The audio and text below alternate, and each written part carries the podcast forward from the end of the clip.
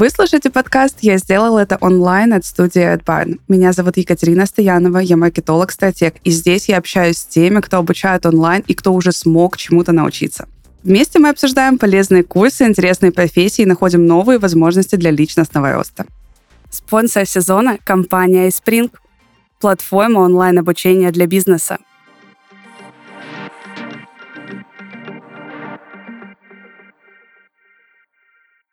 Друзья, всем привет! Это очередной выпуск нашего подкаста, и сегодня мы говорим о том, можно ли вообще сменить профессию за год, и если да, то как это сделать наиболее безболезненно и перейти в очень интересную сферу. У нас потрясающая гостья, зовут ее Екатерина Емельянова, и я так понимаю, что ты работала винным гидом совсем недавно, а теперь ты работаешь копирайтером. Привет! Давай как раз сегодня об этом поговорим. Привет, Кать! почему ты решила сменить профессию? Потому что мне кажется, что профессия винный гид звучит очень и очень интересно. Ой, да, она звучит очень интересно. Это было достаточно сложное решение для меня. А, ну, а, начну сначала. Вообще, я тот человек, который никогда не боялся или всегда не боялся сменя, э, менять профессию или менять сферу жизни, или искать себя.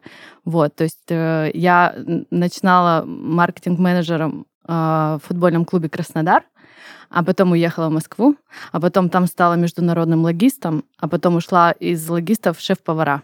Та-да! Вау, вот это бэкграунд. Причем мне так нравится. В шеф-повара, серьезно, настолько ну, прям да. разнобой у тебя в профессиях был. Слушай, ну да, ну потому что в Москве э, был какой-то период, что шеф-повара — это новые рок-звезды, так говорили. И, видимо, я хотела стать рок-звездой. Вот. И в Москве это было классно, но когда мы потом решили вернуться в Краснодар. Э, здесь э, зарплата повара, ну, она не соответствовала моим амбициям. И опять начался поиск себя. А, я была ивент-менеджером, я устроила даже свадьбу в Италии. И потом как-то так э, пришла к тому, чтобы стать винным гидом. Вернее, как я люблю говорить, винным гидом я стала в пять лет, на самом деле. Вот такая смешная история. А, Тебе Просто... давали потестировать вино в детстве? Конечно. Маленький глоточек. И я сначала думала, что у меня какие-то странные родители, а потом я узнала, что это мейнстрим а, во Франции, в семьях виноделов. У меня дедушка был винодел, поэтому это типа было it's okay, немножко вот понюхай, как должно пахнуть настоящее классное вино. А брют или сухое вино, это было важно. И мама рассказывала, что мы были на каком-то пикнике в Геленджике, и я подскочила к каким-то москвичам, которые пили советское полусладкое питерское шампанское. Я подошла и сказала, вы неправильно шампанское пьете, нужно пить только Абраудер Собрют черной этикеткой. И как-то так получилось, и мне мои друзья говорили, Катя, я в Москве попересаживала людей на кубанское вино, потому что ну, со студенчества мы пили только наше. И оно было супер логично, то есть такое логичное а, предназначение, как сейчас модно сказать.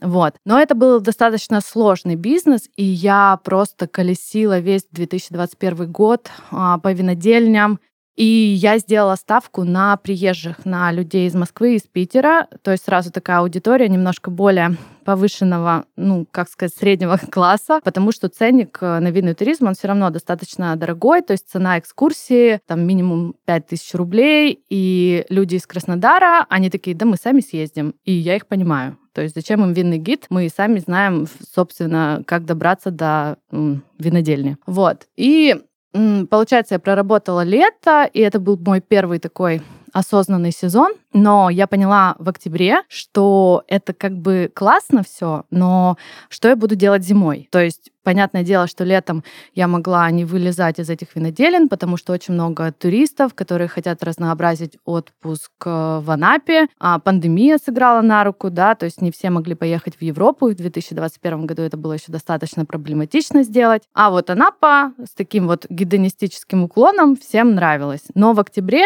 поток очень сильно упал, и тогда я решила, что мне нужна какая-то работа, которая была бы проектная или вот которой я могу забивать, допустим, зимние месяцы, чтобы зарабатывать какой-то вот постоянный стабильный доход. А будут у меня экскурсии в октябре или у меня будет одна экскурсия в октябре, что это будет, ну, как бы и неважно. И Я долго не понимала, что это может быть. И, собственно, мы можем э, плавно перейти к тому, как вообще случилось, что копирайтинг.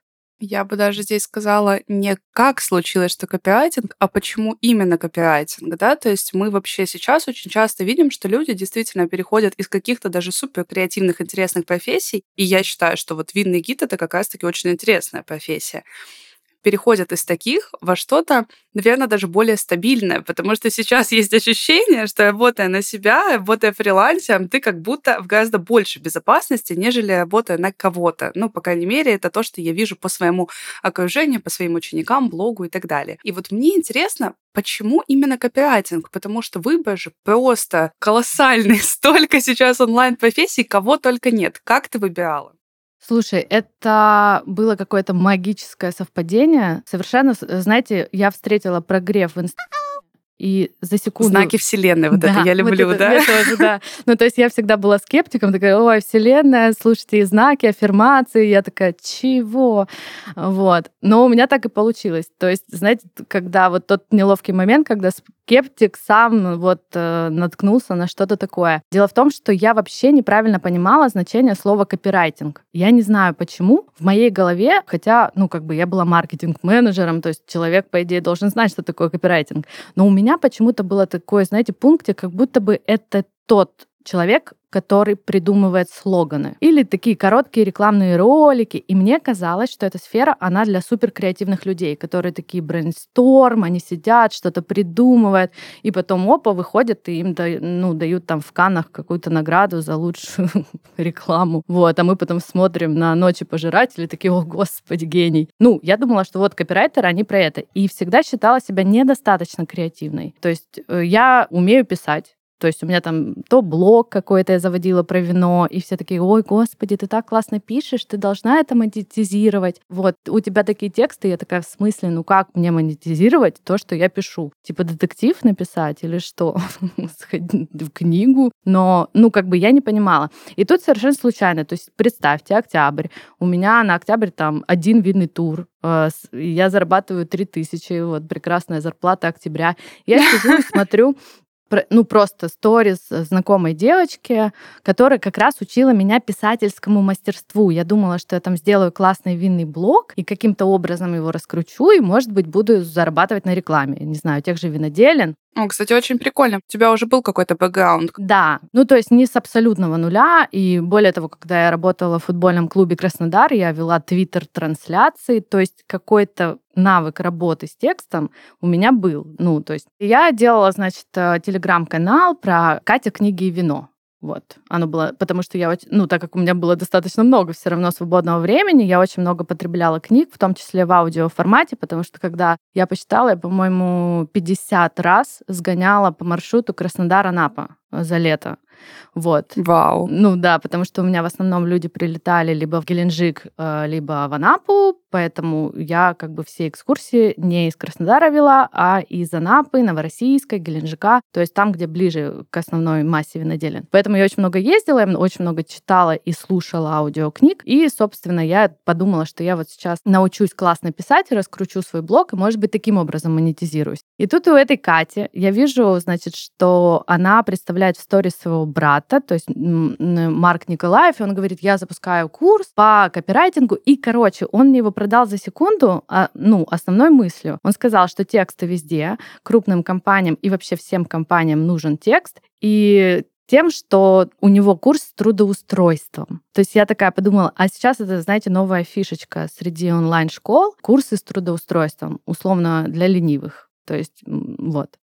Слушай, мне кажется, что это не для ленивых, просто сейчас в связи с тем, что вообще онлайн-образование, оно как будто сильно популяризировалось, и не всегда это хорошо, да, и у человека же какая базовая потребность? Это безопасность. И вот это ощущение, что да, я сейчас вложу деньги, но сто процентов ко мне потом сразу придет клиент, оно, конечно, снимает огромный пласт вообще возражений. И вот поэтому, я помню, сначала были очень большие онлайн-школы, которые как раз-таки давали эту гарантию трудоустройства. Еще, если помнишь, было время, когда таким огромным преимуществом преимуществом в онлайн-курсах было то, что они выдают сертификат, что ты вот выучился, что ты реально специалист. Да, да. И потом вот эту идею стали подхватывать даже небольшие какие-то онлайн-школы, как раз-таки вот из-за того, что это действительно закрывает вот возражение, которое у тебя, получается, было, вот, и вот эту самую потребность в безопасности. Поэтому да, я представляю, что для человека, который действительно меняет профессию, это очень важно. То есть ты реально отдаешь как будто деньги сейчас и не понимаешь вообще, а что потом делать-то? Вот я выйду ну, с какими-то да, навыками. И искать, э, откликаться. А надо признать, что у меня еще был какая-то ненависть к резюме, к составлению резюме. Headhunter для меня вообще сайт какой-то, типа, бррр, не хочу туда даже заходить. И мне показалось, что это прикольно. И главное, он говорил, то есть этот курс, он для разных целей. То есть вы хотите полностью сменить профессию, профессию, или вы хотите какой-то дополнительный оклад. И это как раз то, что было нужно мне, потому что я была уверена в том, что я ничего менять не хочу. То есть я представляла себе это так, что я э, езжу по винодельням и в свободное время беру какие-то заказы, и у меня есть стабильные там сколько-то тысяч рублей. На тот момент мне казалось, ну хотя бы 30 тысяч стабильных, это типа вау. А остальное я там ну, добью этими турами. И я не собиралась менять профессию, то есть по сути. Я хотела вот такой вот вот part-time, знаете, как люди... Один из э, самых популярных запросов на YouTube — это работа в интернете, знаете, 100 долларов в день, вот это вот все. Ну, там, как правило, какая-то лажа, вот как раз. Мы да, потом да, да. об этом поговорим, о наборе текстов, о каких-то реферальных штуках. Вот, а мне хотелось что-то такое а, изучить а, и какую-то работу интересную. Жизнь коротка, попробовать в ней хочется как можно больше. Так много удивительных возможностей ждут нас за пределами зоны нашего комфорта. Главное — выбрать, в каком направлении двигаться. В нашей рубрике «Лови момент» я расскажу о вещах, которые точно стоит попробовать хотя бы раз в жизни. Отправиться в круиз на лайнере. За одну такую поездку вы сможете увидеть несколько стран, находясь при этом в комфорте. Путешествие на лайнере — это довольно экономный способ побывать в нескольких уголках мира, ведь вам не нужно ходить по магазинам и искать экскурсии. Тем более, что на борту обычно предусмотрены развлечения в виде спа, аквапарков, массажных залов и прочего. А пока вы бороздите моря, можно разработать собственный онлайн-курс. Совместить приятное с полезным поможет наш спонсор iSpring, платформа онлайн-обучения для бизнеса. iSpring — эксперты в своем деле. Команда методистов, дизайнеров и разработчиков курсов поможет быстро запустить онлайн-обучение в вашей компании. Они изучат цели и задачи проекта, составят стратегию развития и внедрят систему онлайн-обучения. А после этого создадут курсы для сотрудников и настроят аналитику. Так запуск обучения пойдет быстро, эффективно и с минимальными затратами. В Академии iSpring за три месяца вы получите востребованную профессию разработчика онлайн-курсов и с нуля создадите свой первый курс для портфолио. Во время обучения вы освоите самый популярный конструктор онлайн-курсов в России iSpring Suite. Изучите педагогический дизайн, сторителлинг, гейм-дизайн и многое другое вместе с командой единомышленников. А если переживаете, как потом найти работу, iSpring поможет и в этом. Разработчики онлайн-курсов работают в компании или на фрилансе, в офисе или дистанционно. Свой первый проект вы сможете найти через комьюнити Академии iSpring и платформу заказов iSpring Professional. Отправиться в круиз на лайнере стоит хотя бы раз в жизни – а стать востребованным специалистом вместе с iSpring можно уже сейчас. Присоединяйтесь к сообществу Академии Spring по ссылке в описании.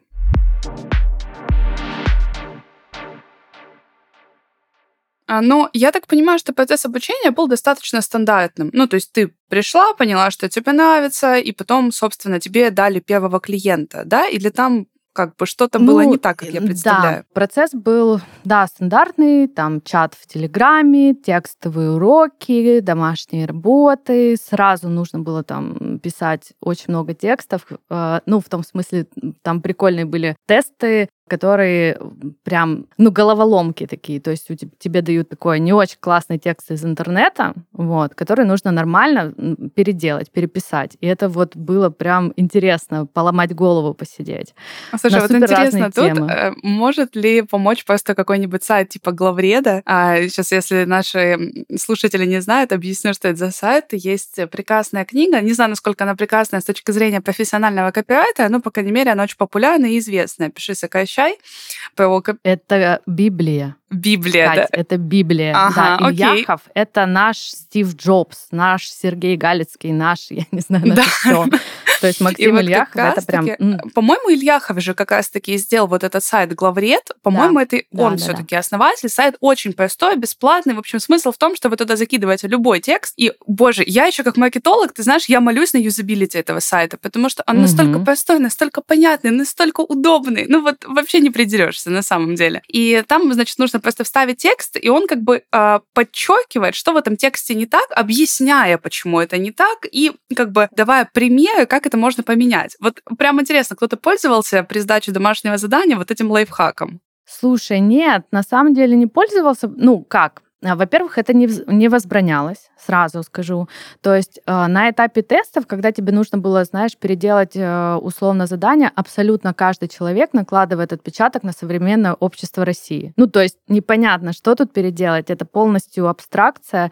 То есть можно написать что угодно про Мгм. сортировку мусора, про ну, давайте все переводить бабушек через дорогу, давайте быть добрее. То есть, ну, как бы. Поэтому вот на этом этапе этот текст, главред, э, он как бы не очень был полезен. Вот. Но потом нам говорили, ребят, вы пишете статьи, пожалуйста, если хотите. То есть, во-первых, сами отредактируйте, вспомните, что вам ну, говорили на уроках, а там очень похоже, потому что принципы так называемого инфостиля, это как раз вот как бы стиль, в котором пишут коммерческие тексты, ну, я для наших слушателей поясню. Вот, они на самом деле устоявшиеся и э, в раз, ну, во всех компаниях примерно одинаковые. Это как раз тоже на заре этого всего стоял Ильяхов, и вот это, э, его книга «Пиши, сокращай», и главред, он про это же. Поэтому проверять свои тексты на главреде вообще не возбранялось, и типа, да, ребят, красавчики, правильно. То есть то, что вы не заметили сами, а очень сложно, вот мы, кстати, сейчас перейдем. То есть мы, допустим, можем прочитать первые уроки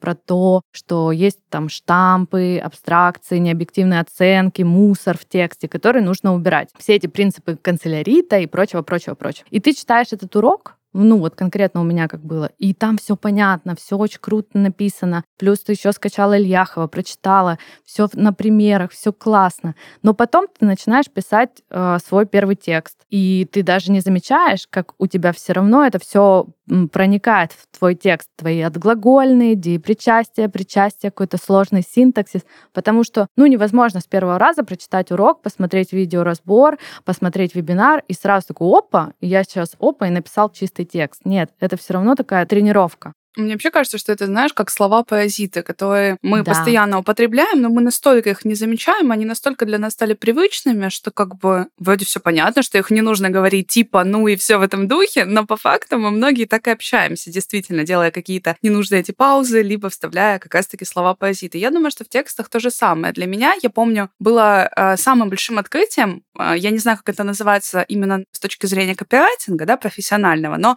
а, как бы маркетологи часто это называют чиновническим языком. Когда, знаешь, О, да. вот эта вот история с... э, Давай приведем какой-то пример. Слушай, я недавно смотрела э, телеграм-канал одного губернатора одного южного региона. Одного. Мы- Одного южного, да. одного губернатора. Окей. одного.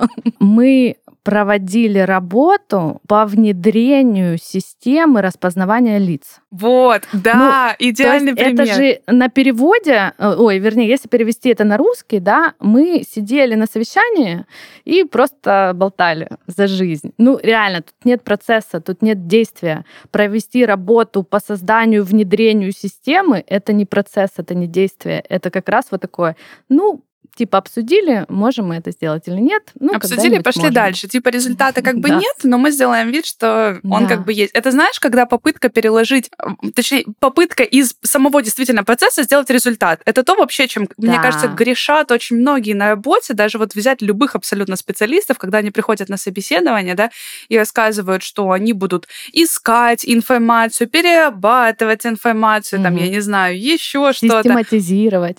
Да, на самом деле компаниям на это, блин, пофиг. Пожалуйста, дайте конечный результат. Что будет после того, как вы эту информацию найдете, переработаете, оформите, я не знаю, внедрите, и все в этом духе. И вот после этого получится вот такой-то результат от моей деятельности. Да, вот хочется да, говорить на да. языке результатов. Но вот я просто помню, что вот этот чиновнический язык, как по мне, это один из самых таких, знаешь, вот этих вот подводных камней, которые просто употребляет каждый где-то и не замечает Да. вообще, потому что мы настолько привыкли, мы это слышим везде. Везде, в телевизоре, так, в книгах. Это парадокс. Согласись, мы же не чиновники. Почему да. мы так говорим? Ну, я это называю обратная насмотренность. Ну, потому что сейчас почему мы еще позже будем говорить, почему копирайтинг востребованная профессия, а, потому что очень много текстов в интернете, ну, и не только в интернете, они написаны плохо. И мы каждый день видим вот эти вот тексты со, а, с отглагольным и с этим чиновничьим языком. И мы его впитываем незаметно, потому что у нас же такой, ну, инфошум.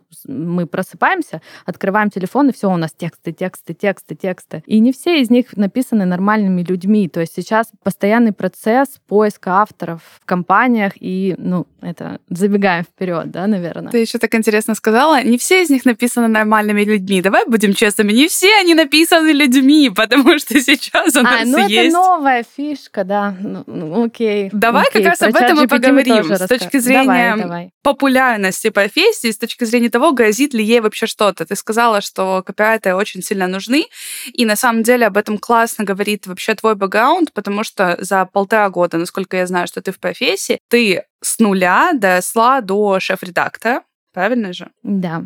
Верно. Вот. И еще как раз до записи подкаста ты мне сказала такую классную вещь, что сейчас ты уже э, в онлайн-школах э, и вообще, в принципе, ведешь вебинары для тех людей, кто хочет стать копирайтером, да, только да, осваивает Да, теперь я учу.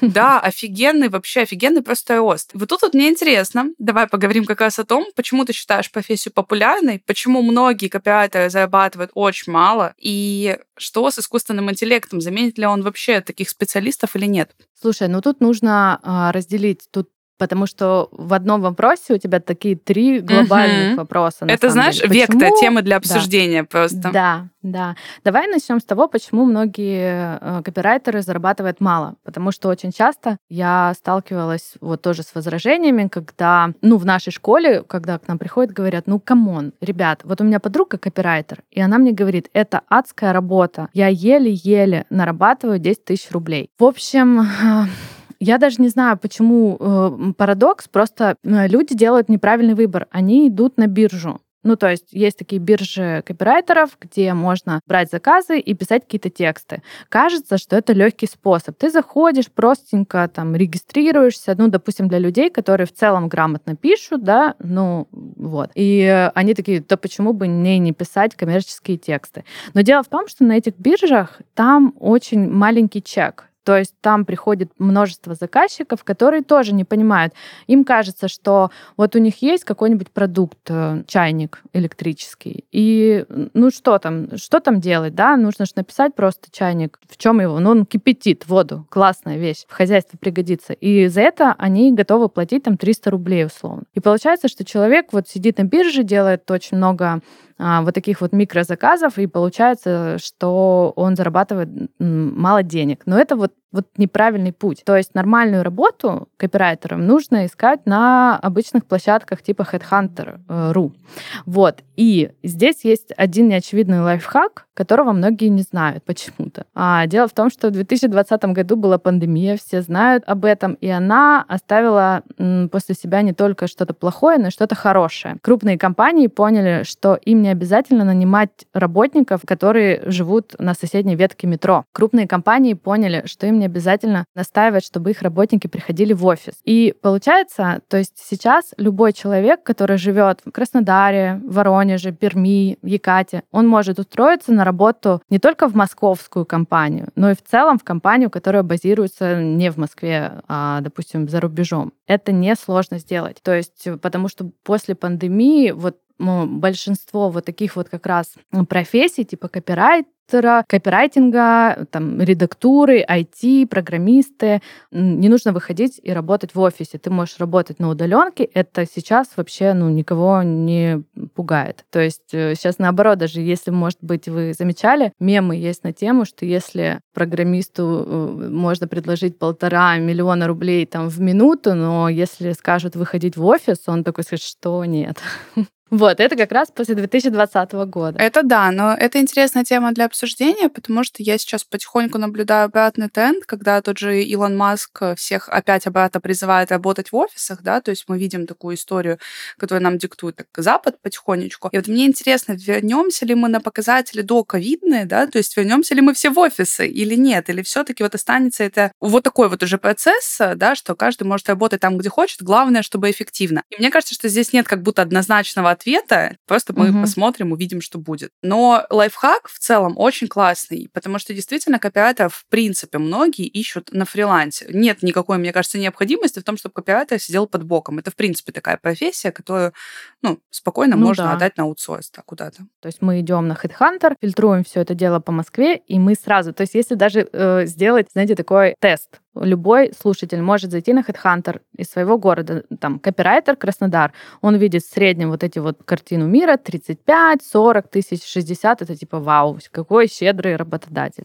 можно брать. Но как только ставишь галочку Москва, сразу x2, вот. Ну и дальше зависит, э, есть условно еще какой-нибудь UX копирайтинг, это дико модная штука. Это тексты для приложений.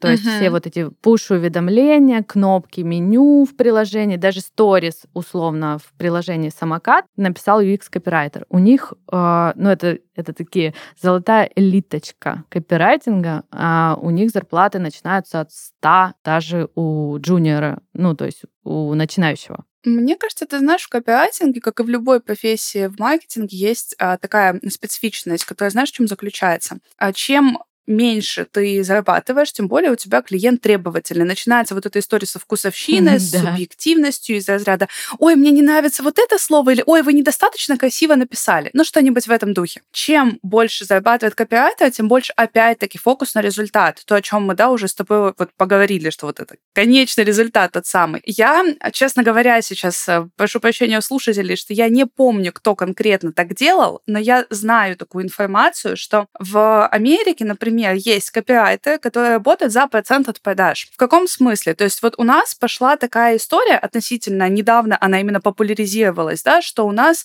а, появились такие специалисты, как продюсеры, на самом деле это маркетолог плюс там тот же самый продажник, и эти люди, они пишут прогревы, да, для социальных сетей, помогают запускать онлайн-курсы и берут процент от продаж. Так вот, с копирайтингом здесь какая история, что человек может вообще не писать на самом деле никакой прогрев, а, допустим, использовать email-ссылку и просто полностью прописав написав вот эту ветку писем, которая рассылается по базе, да, какой-то теплой, получить процент от продаж. Вот интересно здесь, насколько это развито уже сейчас в России, потому что в Америке это нормальная практика. То есть копирайтер — это достаточно высокооплачиваемая профессия, и это не просто ручки, которые тебе описали, да, там что-то, а это действительно специалист, который влияет на продажи. Это ты очень круто сказала, потому что действительно это специалист, который хороший копирайтер, влияет на продажи. Что отличает человека, который зарабатывает 300 рублей за текст э, на бирже, от копирайтера, который разбирается уже немножко в инфостиле и думает над задачей. То есть первый, он просто, то есть электрический чайник. Окей, я напишу, почему классно пользоваться электрическим чайником. И он пишет такой стандартизированный текст, великолепное устройство, которое очень быстро разогреет вам воду. Ну, то есть абстрактно, непонятно и так далее. Другой копирайтер, ну, который, назовем его хороший копирайтер, он сначала придет к клиенту и задаст ему вопросы. А как вы будете этот чайник продавать? А кому вы будете его продавать? Ну, то есть, как бы он думает над э, задачей, и исходя из этого он анализирует условно целевую аудиторию и тем самым пишет не абстрактный текст, то есть не использует вот эти вот усилители и необъективные оценки, а просто, грубо говоря, пишет он мамам в декрете, там, и как бы он продумывает, то есть боли, то есть у вас нет времени, условно, потому что у вас пост... ну, ребенок на руках, одна кнопочка на удаленке с пультика, и у вас за минуту закипятится чайник и подогреет вам смесь. Ну, условно, я сейчас говорю, то есть понятно, что это бред, который накидываю вот так. Ну, просто, то есть человек подумал о своем покупателе, что ему важно, что у него болит, и он не пишет абстрактный текст из цикла «великолепный прибор», он пишет конкретно, какую пользу э, принесет вот этот продукт или услуга и так далее. То есть первым делом он погружается в задачу. И тем самым, да, он пишет тексты, которые будут продавать. И если он совсем классный копирайтер, то есть который изучил, допустим, какие-то основы контент-маркетинга, воронок продаж, то есть он может еще разные тексты писать условно на разные задачи, на разные соцсети. То есть в Телеграме, допустим, одна воронка обычно продаж. Ну, то есть как бы Поэтому, понимаете, нельзя попросить нейросеть условно это сделать. Нейросеть да, здесь заменит... я с тобой соглашусь. Я считаю, да. что нейросеть прекрасно умеет выполнять э, задания по ТЗ, да, но, как, да. как говорится у дизайнеров, нет ТЗ, результат ХЗ. Вот тут то же самое. Как бы, что вам напишет нейросеть, если вы не знаете, что от нее попросить? И здесь проблема в чем? В том, что действительно многие руководители сами по себе, они не знают ни свою целевую аудиторию, ни более того, даже цель, которую на самом деле они хотят решить при помощи какого-либо специалиста. К большому сожалению, это реальный нашего рынка. И вот тут вот угу. в этом случае копирайтер, который способен сам провести анализ целевой аудитории, понять действительно смыслы, которые нужны этой аудитории для того, чтобы купить этот продукт, и дальше оформить это все в текст. И еще если со входом в воронку, да, это сделать, с переводом на ключевое действие. Да, да, да. Да боже, такому копирайтеру нет цены. Где их взять? Вот это самый главный вопрос. И мне кажется, что мы здесь классно подобрались к теме того, что если ты классный специалист, а копирайтер, мне кажется, это может быть классным, когда ты умеешь не только да, писать тексты, но и, как ты уже заметила, там, разбираешься и в маркетинге, и в воронках, то есть есть какие-то дополнительные да, компетенции. Ну, хотя бы думать. Хотя бы... Грубо говоря, не быть исполнителем.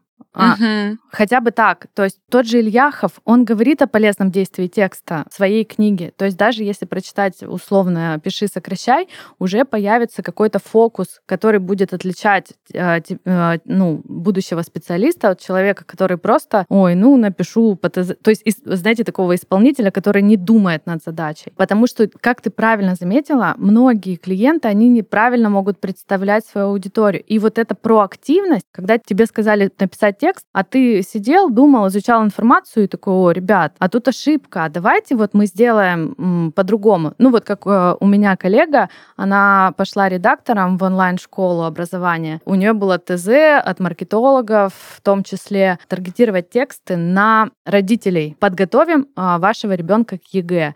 И она сидела, изучала информацию, читала какие-то паблики и поняла, что сейчас э, в настоящее время школьники, они даже больше заинтересованы заинтересованы, они даже больше гуглят из цикла «Как подготовиться к ЕГЭ». Просто она подумала, не просто исполнила задачу, а под, попыталась, ну, как бы включить воображение, подумать над целевой аудиторией, и все, они переделали условно текст, стали таргетировать и направлять его на детей, на школьников, на одиннадцатиклассников. И у них был бум просто записей на бесплатные уроки. Очень Потому что кейс. все привыкли думать, что у нас, да, что у нас дети такие, они, знаете, ну как бы, что их надо подпинывать, и это вот именно родители принимают решения. А очень часто, ну, сейчас современные дети, которые, наоборот, думают о том, что, боже, как мне это сделать. И вот это отличает хорошего специалиста, то, что он думает, он применяет какой-то свой опыт, который не обязательно именно в копирайтинге, какой-то, может быть, жизненный опыт, или вот насмотренность, или еще что-то. А, ты знаешь, мы пока с тобой говорим, я вот задумалась над тем, что лично для меня, если вот не задумываться, а просто так поверхностно поговорить, для меня копирайтинг эм, до, наверное, нашего разговора был в большей степени умирающей профессией. Почему? Умирающая профессия не в том смысле, что она полностью вымрет, а то, что вымрет там 90%, да, условно, специалистов на рынке. Почему? Потому что сейчас рынок воспринимает копирайтеров как просто свободные ручки. То есть нужно что-то написать, ой, давайте вот сбагрим это вот этому человеку, который что-то там наклепает. Ну вот, примерно вот так вот. Но действительно, ведь человек, который пишет тексты, но при этом глубоко погружен, да, как мы уже говорили, вот, думает о продукте, думает об аудитории, вообще погружен в процессы маркетинга, наверное, и этого человека и можно считать настоящим копирайтером, ну, как мне кажется. И если мы будем говорить о таких специалистах, тогда, например, я даже там со своего опыта однозначно могу сказать, что рынок очень сильно нуждается в таких специалистах. Объективно их нет. Я до сих пор просто поражаюсь тому факту, что, ну, вот я работаю постоянно, да, там с э, клиентами, учениками, когда объясняю, что нам надо сделать, всегда привожу один пример, потому что люди вообще не понимают, как изучать целевую аудиторию. А ведь текст тексты напрямую связаны с целевой аудиторией, да, и все вот используют вот этот, знаешь, подход Котля, которому там уже фиг знает сколько лет, когда, ой, давайте аудиторию опишем по пол, возраст, где живет, и все в этом духе. И я всегда да, привожу здорово. такой пример, и приведу сейчас нашим слушателям его, чтобы они могли там тоже загуглить потом потом и понять, насколько вообще копирайтеру важно думать, а не просто делать что-то ну, там, общее. И этот пример в том, что была сеть быстрого питания, но, собственно, есть и сейчас, которая подняла продажи своего молочного коктейля в 7 раз. И смысл был в том, что изначально, когда они нанимали маркетинговое агентство, они думали, что молочные коктейли делаются и покупаются для детей. Ну, то есть мамы покупают. Сделали классную упаковку, да, то, что вот это все у нас топят. Классная упаковка, много вкусов, ну, разнообразие конечно, продукта. Да. В итоге продажи не поднялись вообще. И затем они наняли специалиста, который просто пришел, вот так вот стоял в вагончике, да, там и смотрел, кто покупает эти коктейли. Оказалось, что их покупают мужчины утром. И, как выяснилось, на следующий день, когда он спросил этих мужчин, он говорит, а зачем вы покупаете? Они говорят, ну, у нас это замена кофе и замена сникерсу. Мы просто вот так вот едем на работу, это более или менее полезно, как бы, ну, то, что, да, там не сладкое. Да, вот, и все в этом духе. И не засыпаем. И когда они вынесли сделали отдельное окошко для молочных коктейлей, у них продажи поднялись в 7 раз. Вот, потому что они подумали да. о своем клиенте, еще и дали заботу им определенную. Ну, да, ну, вот да. это круто, да. И вот э, сейчас очень не хватает даже банально просто вот тех же копирайтеров, которые вообще понимают разницу в подходе, разницу в подходе Котлера, да, который просто вот описывал пол, возраст и все в этом духе. И вот в этом подходе, который я писала, Jobs to be done, да, который говорит нам о том, зачем люди используют этот продукт, вот этот электрический электрический чайник, он нафига им нужен, чтобы что? Ну да. Да, вот этого действительно, ты знаешь, прям поговорить, аж грустно стало. Не хватает. Вот не хватает таких специалистов. Да. Ну, и поэтому мы имеем в виду, что 90% рынка у нас как раз люди, которые исполнители, которые сидят на бирже. Вот и получается, что э, на самом деле и ты права, и я права. То есть э, однозначно э, очень большое количество людей, оно уйдет из профессии, потому что действительно, ну зачем они нужны, если есть нейросеть, которая пишет вот такие же тексты, как копирайтер из биржи. То есть очень сложно отличить. Вот. Ну там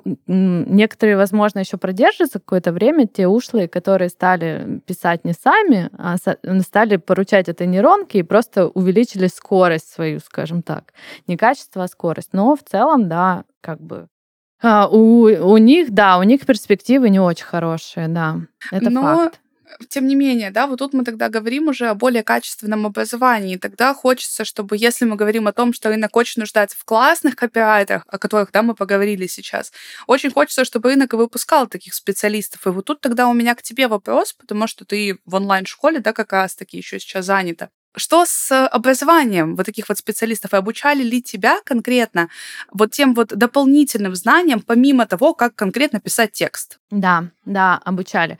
То есть, получается, у нас несколько блоков было на курсе. То есть, первый мы начинали условно с базы, которая, короче, выключала в нас вот эту вот обратную насмотренность, канцелярит, вот этот вот весь язык, который очень утяжеляет тексты. Ну, то есть, помимо текстовой какой-то части, у нас а, большой блок был по пониманию задачи, как раз такое небольшое введение в контент-маркетинг, условно, про, а, которое говорило о том, как, э, собственно, разобраться в задачах клиента и задачах бизнеса. Для чего мы пишем этот текст? Но хотя надо сказать, что первым же уроком, который был у нас на курсе, это был э, вопрос о целеполагании текста. Ну, такое немножко тоже формулировочка, да, немножко тоже канцелярская, но имеется в виду, что э, прежде чем писать любой текст, нужно подумать, для чего он нужен, какая у него цель и как он решает проблему читателя. Очень То есть нам пункт. это пытались прям вдолбить как этот текст решает проблему читателя.